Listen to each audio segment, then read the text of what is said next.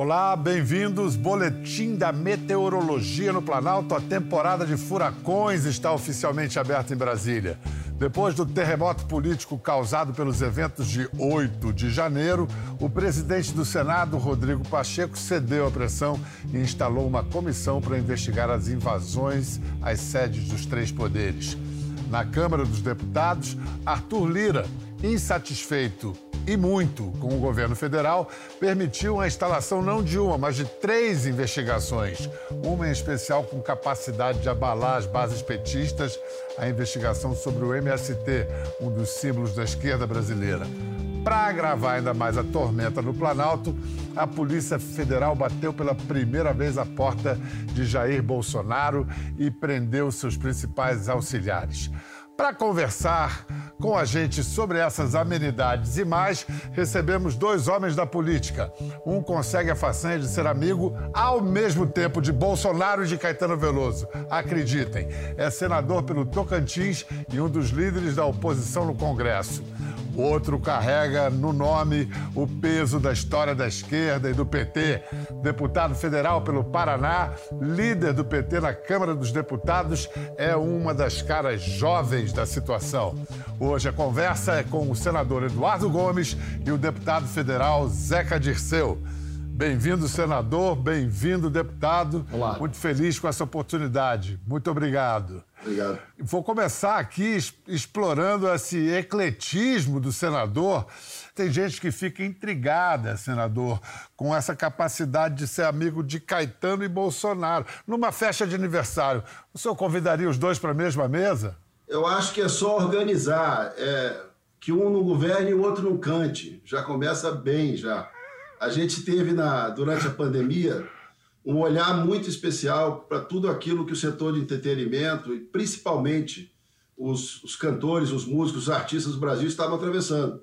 E conseguimos sair disso tudo com o maior, o maior orçamento que a cultura brasileira já teve, que é o orçamento desse ano. Por exemplo, fui o primeiro relator da Lei Paulo Gustavo. Me orgulho muito disso. Então a gente sabe que existem discussões ideológicas, mas elas devem ter um freio quando elas, quando elas deixam de dar direito às pessoas. Então, vejo no Brasil uma política muito acirrada. Né? A gente costuma dizer aqui no Congresso que terceira via no Brasil é acostamento. Então, a gente precisa acertar essa, essa discussão com aquilo que tem de bom na esquerda, e tem, e daquilo que tem de bom na centro-direita também, que eu acredito que, que esse vai ser o nosso debate pelos próximos anos. Deputado Zeca Dirceu, você conhecia essa história dessas amizades do, tão díspares do, do senador? Bial, eu não conhecia esses detalhes, mas eu conheço o senador Eduardo Gomes e sei que ele é uma pessoa muito jeitosa, de muito diálogo, e é assim que tem que ser a boa política, é isso que eu tenho tentado fazer como líder da nossa federação, da bancada do PT, do PV, do PCdoB. Nós temos que colocar água fria é, nos ânimos para focar de fato naquilo que mexe e melhora a vida das pessoas. Mas o Eduardo é um amigo e alguém que eu respeito muito, ele sabe disso. Já tivemos juntos, inclusive, em ações parecidas. Você tem amizades tão díspares assim? Tem amigos na, na direita, Zeca? Tenho, tenho. Eu fui prefeito duas vezes, né, Bial, antes de ser deputado federal. Né? Como prefeito, você tem que se relacionar com todo mundo. Eu visitava deputados que eram do meu partido que não era, conversava com o governador quando ele era aliado, quando ele não era meu aliado. A política, para mim, sempre foi feita dessa maneira, com muito respeito a quem é e pensa diferente de mim. E você tem uma bela escola em casa, né? Seu pai, Zé Dirceu. É, aliás, mande meu abraço para ele. Ele está 100% recuperado? Bial, ele está bastante recuperado. Eu comentei com ele que nós estaríamos juntos, ele pediu que trouxesse também um abraço, então o abraço é mútuo e disse que está aguardando uma conversa contigo, viu? Isso, eu também. Zeca, eu vou perguntar agora para ver se vocês dois têm o mesmo termômetro no bolso. Qual é a temperatura política depois da operação da Polícia Federal contra Bolsonaro? Começa pelo Zeca. 38, 38,5, 39? Eu acho que Tá passando de 39, viu? Pode estourar aí e chegar aos 40. Nos últimos anos, né, política tem estado muito quente, né? Infelizmente, o Brasil entrou numa onda de extremos. Eu tenho uma avaliação que o ex-presidente estimulou semanalmente o ódio, o conflito, a polêmica, muitas vezes a mentira, a fake news, né? O advento da tecnologia, das redes sociais, né? A própria pandemia, o contato digital estimulou ainda mais esses extremos. Nós estamos aqui, inclusive, discutindo né, o PL que combate as fake news para tratar exatamente é, desse tema, mas isso não impede que o país cuide daquilo que é importante. Por exemplo, né, o novo arcabouço fiscal, as novas regras fiscais estão avançando e vão avançar independente da temperatura que esteja aqui no país. Né, o governo do presidente Lula está conseguindo retomar obras, a educação voltou a ser a grande prioridade, o salário está sendo reajustado acima da inflação novamente depois de seis anos da população perdendo o poder de compra, a inflação está sendo controlada. Então, a temperatura política, Bial, eu tenho me dedicado muito a isso, não pode impedir que o Brasil avance, que as mudanças ocorram e que aquilo que o presidente Lula pactuou na eleição saia do papel e seja cumprido. Senador Eduardo Gomes, e no seu termômetro, qual é o antitérmico indicado? É, parece, as, as investigações recentes estão apontando para o uso da estrutura estatal para benefício próprio. Não, não apenas o caso da vacina, o caso das joias, do acesso aos dados da Receita Federal. O senhor ainda acredita na inocência do presidente Bolsonaro? Bial, o que a gente viu foi um presidente da República que não, não traria dificuldade para explicar qualquer questionamento. É, teve realmente a operação na sua casa, ele entregou o telefone sem senha nenhuma. É, tem conversado abertamente desde o início da pandemia, há quem discorde, é, com relação à vacinação própria e a falta de necessidade de qualquer tipo de subterfúgio para visitar outros países. Eu acho que esse episódio repete um clima que está se mantendo desde as eleições, uh, que versam sob uma disputa muito acirrada, historicamente acirrada, e que precisa ir para o campo da defesa, uh, para o campo uh, do, do Estado de Direito, onde aqueles que são acusados têm oportunidade de se defender. Eu acho que é isso que vai acontecer. E durante um certo tempo, isso pode favorecer o governo uh, por desviar um pouco o debate central, que é a questão da macroeconomia, manutenção de emprego. Há uma discussão muito forte no Congresso Nacional sobre o aproveitamento desse ano, que já chega ao seu quinto mês sem nenhuma providência objetiva com relação aos desafios do governo e até os próprios desafios da oposição. Está difícil fazer oposição, tem mais gente no governo atrapalhando do que a própria oposição. Então, eu acho que esse debate sobre as questões do presidente Bolsonaro, ele está se defendendo. As discussões sobre o 8 de janeiro também estão sob investigação. Eu acredito que existe um outro debate também importante aqui no Congresso, que precisa ter rumo, que precisa ter consequência, e eu acho que é nisso que a gente vai focar a partir de agora. Eu vou mostrar um, um, cenas de um episódio que frustrou o país no auge da pandemia. Era 20 de outubro de 2020, o Brasil ali tinha registrado mais de 150 mil mortes, eram três aviões, três Boeings caindo por dia, mil óbitos por dia. E aí o senhor, senador, articulou uma reunião com o Pazuello, com o ministro da Saúde, com governadores. Ficou acertada a compra da Coronavac para todo o país, até que veio o presidente e desautorizou tudo. Vamos lembrar esse momento. Saímos de uma reunião com entendimento pleno sobre as providências da vacina da Covid-19.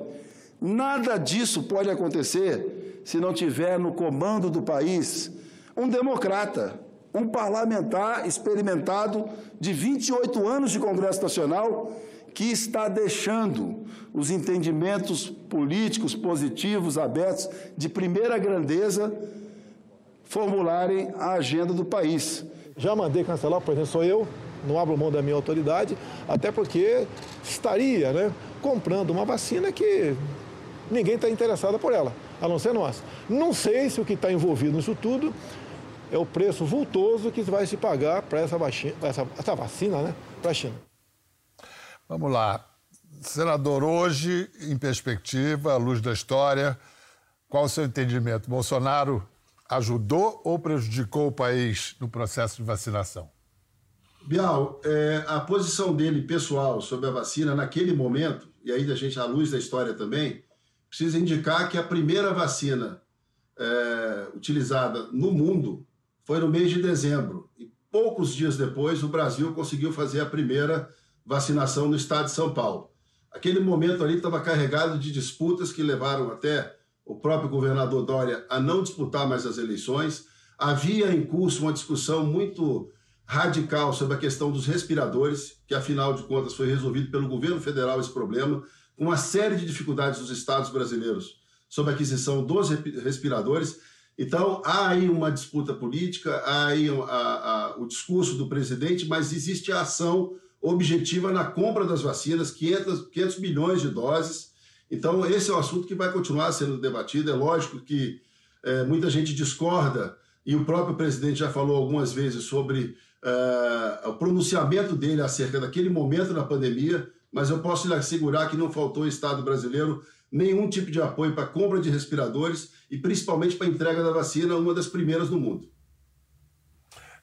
Deputado Zeca, você quer fazer alguma, algum comentário? Acho que a gente tem que sempre relembrar né, que a Pfizer, por muito tempo, tentou, acho que ainda em novembro, né, vender a vacina ao Brasil e aquelas propostas foram todas elas recusadas. Né? O Brasil perdeu três, quatro meses até que começou a ter uma vacinação ampla. E nesses três, quatro meses morreu né, 200, 300 mil pessoas, são mortes que poderiam ter sido evitadas. Né? Então, quando a Polícia Federal faz como fez agora, uma operação e descobre né, a fraude que o Bolsonaro e seus assessores mais próximos cometeram, o crime que eles cometeram em relação ao cartão de vacina, a gente tem que trazer esses dois pontos da história e juntar eles. Né? Morreu muita gente, sim, no Brasil pela atitude né, do presidente insana né, contra a ciência, contra a vacina. Isso prejudicou o funcionamento do governo, por mais que tenha ocorrido um esforço de outras lideranças políticas, do próprio Congresso Nacional de Governadores, que acabou amenizando. Porque se não fosse isso, se não fosse a CPI, não fosse a postura do Congresso, do Judiciário, a postura dos governadores, nós não teríamos só 700 mil mortes no Brasil. Talvez o Brasil teria passado aí muito né, desse número tão trágico e tão triste, que nos coloca né, nas piores posições perante todo mundo, sendo que nós temos o SUS, nós temos aqui uma condição que pouquíssimos países do mundo têm de ampla vacinação e de muita experiência. Vamos voltar agora ao presente, maio de 2023. A defesa do ex-presidente Bolsonaro diz que ele está sendo perseguido politicamente por Alexandre de Moraes, ministro do STF. É, senador, você vê semelhanças com o modus operandi do lava-jatismo a que Lula foi submetido? O que existe com o presidente Bolsonaro, na verdade, é uma tentativa no começo do governo, e respeitando todos os líderes do governo que são meus amigos, mas uma tentativa de se entender que falar mal do Bolsonaro melhora a vida do governo Lula. Isso não é verdade, isso está claro nas ruas da cidade, está claro na insatisfação dos próprios aliados do governo. É por isso que eu acho que em algum momento, principalmente se tratando de Congresso Nacional, nós vamos começar a votar de verdade e ver o que está acontecendo com cinco meses de Congresso Nacional, em que nenhuma matéria relevante foi votada e nenhuma das reformas uh, foram uh, colocadas aqui no Congresso Nacional. Pelo contrário, a sinalização contrária ao marco do saneamento, há uma série de retrocessos óbvios com relação a votações unânimes do, do Senado e da Câmara. Por isso, eu acho que a questão jurídica será discutida, será levada adiante, a questão política também.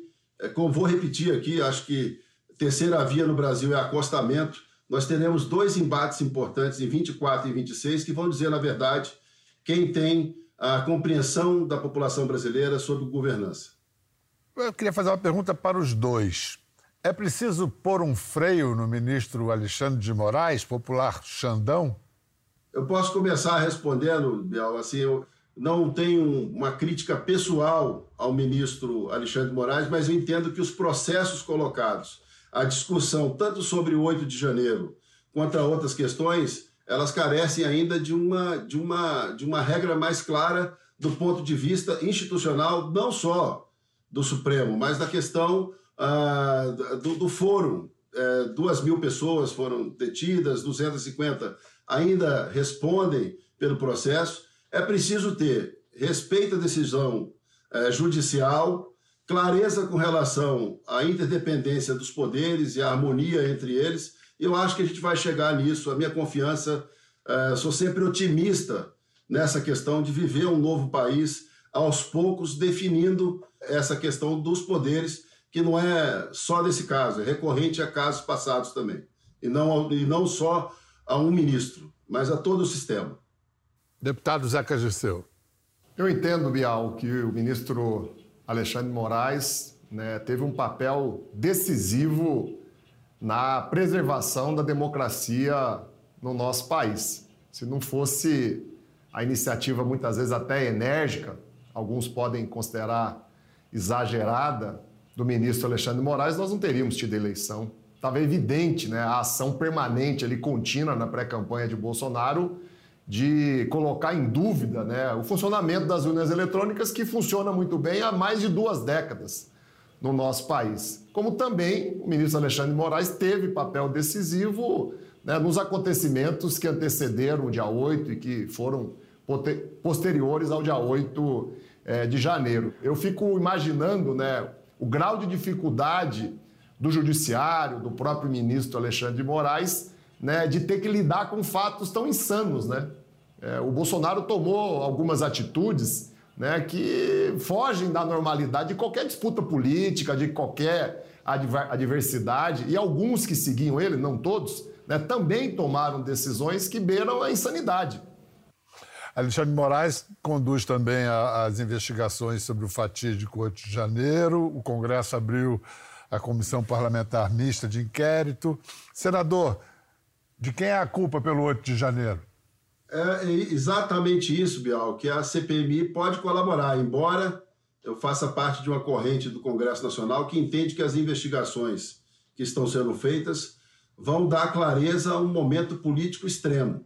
É importante dizer que ainda esse ano, há menos de um mês atrás, outro prédio público, a sede do INCRA, foi invadida, uma série de propriedades no país, eh, nós tivemos dois episódios recentes dos últimos dez anos de quebra de ministério, de uma série de outros momentos de tensão social. Eu espero que a investigação seja isenta, eu espero que o debate político na CPMI ocorra e que aqueles que realmente tenham culpa, que paguem pelo episódio e que a, a democracia seja fortalecida.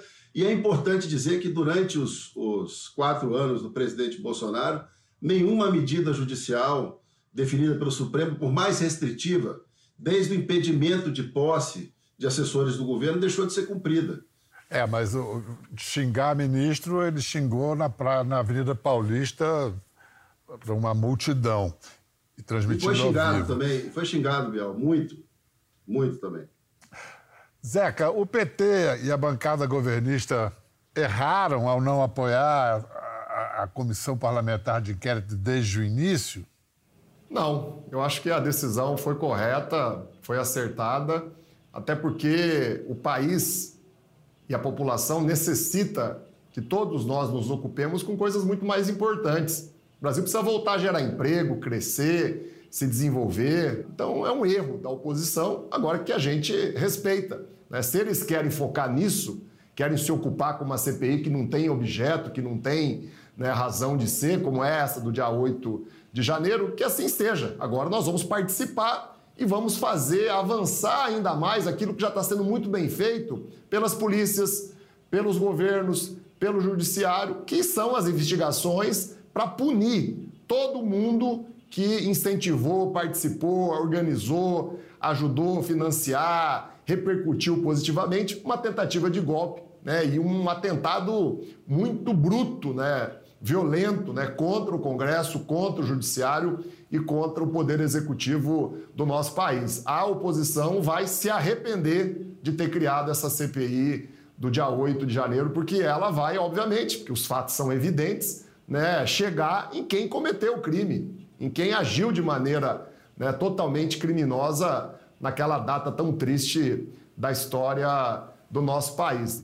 Senador, há uma avaliação política de que a abertura da CPI do MST é, que apesar de ser um assunto da Câmara, é uma forma de manter o governo na mão e dar uma migalha para a oposição, de Lira manter o governo na mão. Precisa esse festival de CPIs logo no início do mandato, senador? É, Biel, eu, eu, eu acho, todo respeito ao, ao líder Zeca do PT, líder da federação, historicamente, se fizermos rapidamente um levantamento do funcionamento legislativo nos últimos 30 anos, o Partido dos Trabalhadores vai ser o responsável por 80% das CPIs, com certeza, sem nenhuma dúvida. É, quando não foi personagem direto da CPI, sempre propôs o, o, o instrumento da investigação. Mas o que ocorre é que é impossível a oposição sozinha criar a CPMI de 8 de janeiro. Quem criou foi a falta uh, de articulação e de rotina legislativa do governo, que está deixando todo mundo impressionado. Nós estamos uh, já no mês de maio, no quinto mês do ano. O arcabouço deve ser aprovado, precisa ser aprovado até dia 10 de agosto. Dia 17 nós teremos um recesso. Então, o que o governo precisa fazer é trabalhar e realmente entender que eu, o que eu disse no começo, nós estamos tendo muita dificuldade para fazer oposição, porque antes de fazer oposição tem cinco ou seis elementos do próprio governo atrapalhando, atrapalhando a gestão. O governo não, não se ajusta. A briga de oposição uh, e governo ela é salutar. Eu fiz isso três anos e três meses na liderança do governo. Tenho muito respeito por esse exercício. Mas isso não está ocorrendo porque existe uma paralisia geral. Parece que uh, o governo se assustou de ganhar a eleição e está aí tentando acertar o passo até agora. Zeca, o que transparece é uma relação de desconfiança entre o governo e o presidente Arthur Lira. Se você precisasse fazer uma argumentação para, enfim, para, o, para os líderes do governo, para o executivo, é, para convencê-los a confiar no Lira, o que eu posso testemunhar, Bial, é o que eu vi. Em todas as reuniões que eu fui, que o presidente Lira estava participando, eu vi ele muito decidido a ajudar o governo. Eu vi ele buscando formas, meios de o governo ter uma ampla maioria né, na Câmara dos Deputados para poder aprovar medidas que são de interesse da população. Reforma tributária não é uma medida de interesse do governo, é uma medida de interesse do país. Né? O arcabouço fiscal não é uma medida de interesse do governo, é uma medida de interesse do país. Né? O Bolsa Família retomar do tamanho que retomou, a gente retomar o Minha Casa Minha Vida, né? o Mais Médicos. São ações né, que interessam, interessam ao país. Eu tenho visto o presidente Lira sempre dedicado, decidido, buscando a facilitar as coisas. Né? E eu não acho que há, por parte do governo federal, algum tipo de desconfiança extrema. Não acho que esse seja o problema. Tanto é que o presidente Lula e ele estão conversando, estão se encontrando desde dezembro, desde janeiro é, desse ano. Então já há ali uma relação, já há ali é, uma confiança. Tanto é que muitas vezes os dois se reúnem a sós. Se eles se reúnem a sós é porque dos dois lados há uma confiança muito grande no que está sendo discutido, tratado e decidido. Eu acho que é só uma questão de tempo para o governo ter, de fato, uma base mais sólida e poder aprovar medidas ainda mais importantes. Na semana passada, Biel, apesar de todas as turbulências e dificuldades, nós aprovamos uma medida de governo, que é a medida que vai dar agora igualdade salarial a homens e mulheres que desempenham exatamente a mesma função. Então, não está não tá tão é, nebuloso, tão é, desorganizado como muitas vezes algumas pessoas acabam é, dando a impressão. Vamos lembrar agora o momento do, da legislatura passada em que Zeca Dirceu ganhou notoriedade numa discussão que adquiriu, é, alcançou o Brasil todo, em rede nacional. Vamos lembrar. Eu estou vendo, ministro, que o senhor é tigrão quando é com os aposentados, com os idosos, com os portadores de necessidades. O senhor é tigrão quando é com os agricultores, com os professores, mas é tchutchuca quando mexe com a turma mais privilegiada do nosso país. A sua função, o cargo público que o senhor ocupa, exige uma outra postura. Inclusive, o senhor precisa aqui Olha, pedir desculpa. Decoro, presidente. O senhor pedir desculpa. De, de, de palavra. Garanta a palavra. Gente... Peço respeito. Ministro. Ministro, por favor. Deputado Zeca e ministro Paulo Guedes. Chegue a mãe, a avó. Deputados, por favor, Zeca. Ministro, Peço a vossas excelências, a ambos que retirem as palavras. Para a torcida, é um, é um barato. Todo mundo curtiu, até mesmo quem estava contra. Mas esse tipo de ataque ajuda o debate político, deputado?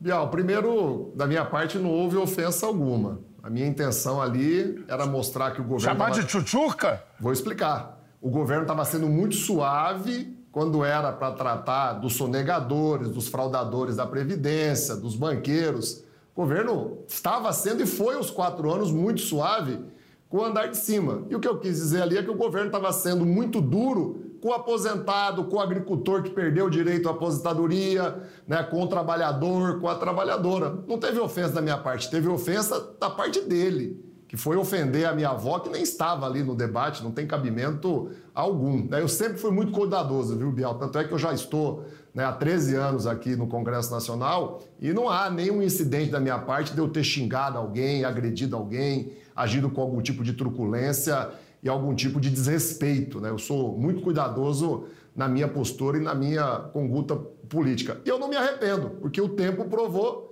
que eu estava certo. Quando a gente olha as medidas econômicas, claro, com exceção daquelas que tomaram na véspera da eleição para tentar ganhar a eleição comprando a consciência do cidadão, distribuindo dinheiro, todas as medidas econômicas tomadas pelo Paulo Guedes só beneficiaram uma meia dúzia, trouxeram o Brasil de volta para o mapa da fome, o desemprego dos três anos do governo Bolsonaro bateu recordes, né? o país não conseguiu crescer de forma adequada, a não ser, claro, o último ano, o ano eleitoral, que todo mundo sabe quais eram as intenções, não era da convicção do Paulo Guedes aquelas medidas, eram medidas eleitoreiras. Sem fazer uma associação direta com a sua declaração, que foi uma boa tirada, parte do jogo político com um bocado de é, verve, mas vocês são de uma geração de políticos que está experimentando a presença, a onipresença das redes sociais, o que leva a uma espetacularização da política, que não é boa para as instituições em última instância, pelo menos para não parece ser boa.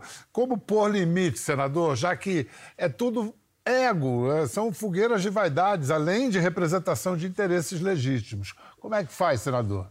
Bial, eu acho que há essa invasão, essa overdose, é, quando você conversa com um político que ele olha mais para o celular do que para você mesmo e esquece de debater o que interessa, a gente está levando muito prejuízo com esse espaço para o espetáculo. Né? Há um momento que você entra no plenário e parece que você está no Congresso de Solé, onde cada um quer dar uma pirueta, mandar um post.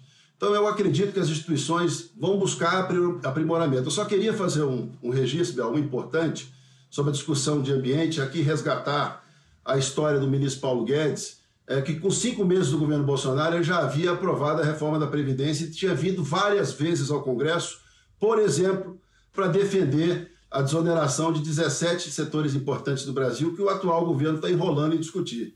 Ainda falando deputado Zeca, sobre a questão das redes sociais, que hoje a gente percebe foi a primeira aplicação, a primeira interferência da inteligência artificial na vida da gente, na vida em sociedade. As redes eh, sociais e o mundo digital foi muito mais bem explorado pela direita. A esquerda, esse governo do PT, você acha que está se encaminhando bem com quem está lutando a luta digital eh, em nome desse governo? Você está satisfeito, Zeca? Acho que nós temos muito ainda o que evoluir avançar nesse domínio né, das redes sociais. Agora, quando a gente olha onde nós estávamos e onde nós chegamos hoje, é só olhar as redes do PT, por exemplo, o site, Instagram, outras redes sociais, dos nossos próprios deputados, eu me baseio pela minha, né? Nós tivemos um crescimento muito grande, ainda não somos os maiores, mas tivemos um crescimento muito grande e o protagonismo de quem é governo é sempre muito maior, né? Nós estamos praticamente desde 2016 sem governar o país. Então é muito difícil você ter protagonismo, né, você capitalizar as coisas nas redes sociais, se você não está com a ação de governo em curso. Eu, Bial, sou amplamente a favor e vou brigar sempre por isso, por liberdade máxima de expressão. Todo mundo tem o direito de se expressar, de colocar o seu ponto de vista. O que não pode continuar acontecendo é alguns se utilizarem disso para cometer crimes. E as plataformas, as grandes empresas que faturam muito, permitirem que esses crimes sejam cometidos no anonimato e não terem nenhum tipo né, de regulação, supervisão de conteúdo. Eles falam que é impossível, mas nós sabemos que é possível sim. Tanto é que eles conseguem controlar alguns tipos de conteúdo, né, pedofilia, pornografia. Você não vê isso no Facebook, no Instagram,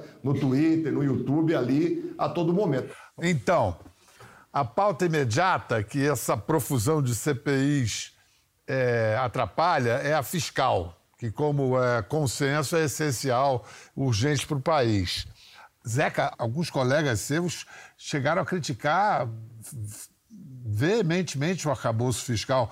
O seu colega Lindbergh Farias, o deputado federal, comparou a proposta do ministro Haddad à tentativa de pacto com o demo. Mas, afinal, Haddad vendeu a alma ao diabo, Zeca? Primeiro, para esclarecer, Bial, né, essa crítica aguda do Lindenberg, infelizmente, é ruim e é uma fala isolada na nossa bancada. A bancada do PT já se reuniu com o Haddad, tivemos uma reunião agora com o Cajado, que é o relator do arcabouço fiscal. A bancada do PT está unida, vai votar favorável ao arcabouço fiscal 100%. Não há dúvida quanto a isso, não há nenhuma possibilidade de ser diferente. E há por parte do presidente Lira, uma determinação muito grande em ajudar e fazer com que rapidamente o arcabouço fiscal seja aprovado. Senador, a partir de sua experiência no parlamento, o que, que seria realista? A aprovação do arcabouço até maio, junho? A reforma fiscal ainda nesse semestre ou aí a gente já está delirando? É preciso, Bial, que o próprio governo tem a compreensão daquilo que está apresentando. A oposição não conseguiu ainda se debruçar sobre uma proposta real em que é, a quebra do teto possa significar aumento de investimento, aumento é, de receita para os programas sociais, sem um aumento de, de impostos. O está colocado aí de maneira muito simples é uma meta irreal é, de superávit, quase 200 bilhões em três anos, é, pra, sem aumentar imposto. Não há onde tirar esse recurso. Então, o que a gente pretende, como oposição, e, e uma atitude mais objetiva, é aguardar a estratégia do governo de defesa dos pontos principais do projeto do arcabouço. Mas é, a verdade é que o governo não tem uma voz só nesse sentido. O governo fala em cortar despesa, aumentando 15 ministérios, 37 ministérios, aumento de gastos nas estatais. Então vai ser preciso que o governo se apresente com uma fórmula real para que esse debate seja real também aqui no parlamento. Mas a oposição, isso é importante que a gente fale, a oposição vai colaborar com o país dentro de uma responsabilidade fiscal, mas também entendendo que o país precisa gerar emprego e a população uh, precisa melhorar as condições de vida, independente de quem esteja governando o país. Senador Eduardo Gomes, deputado Zeca Dirceu, quero agradecer muito que em tempos tão eventuosos como esse, vocês conseguiram arrumar essa horinha para nos atender. Muito obrigado também pelo exemplo de convivência democrática, elegância e firmeza nos argumentos. Obrigado, senador. Obrigado, deputado. Muito obrigado, Biel. Para você em casa, obrigado pela audiência. Aquele abraço. Até a próxima. Ficou curioso para ver as imagens do programa? Entre no Globoplay. Até a próxima!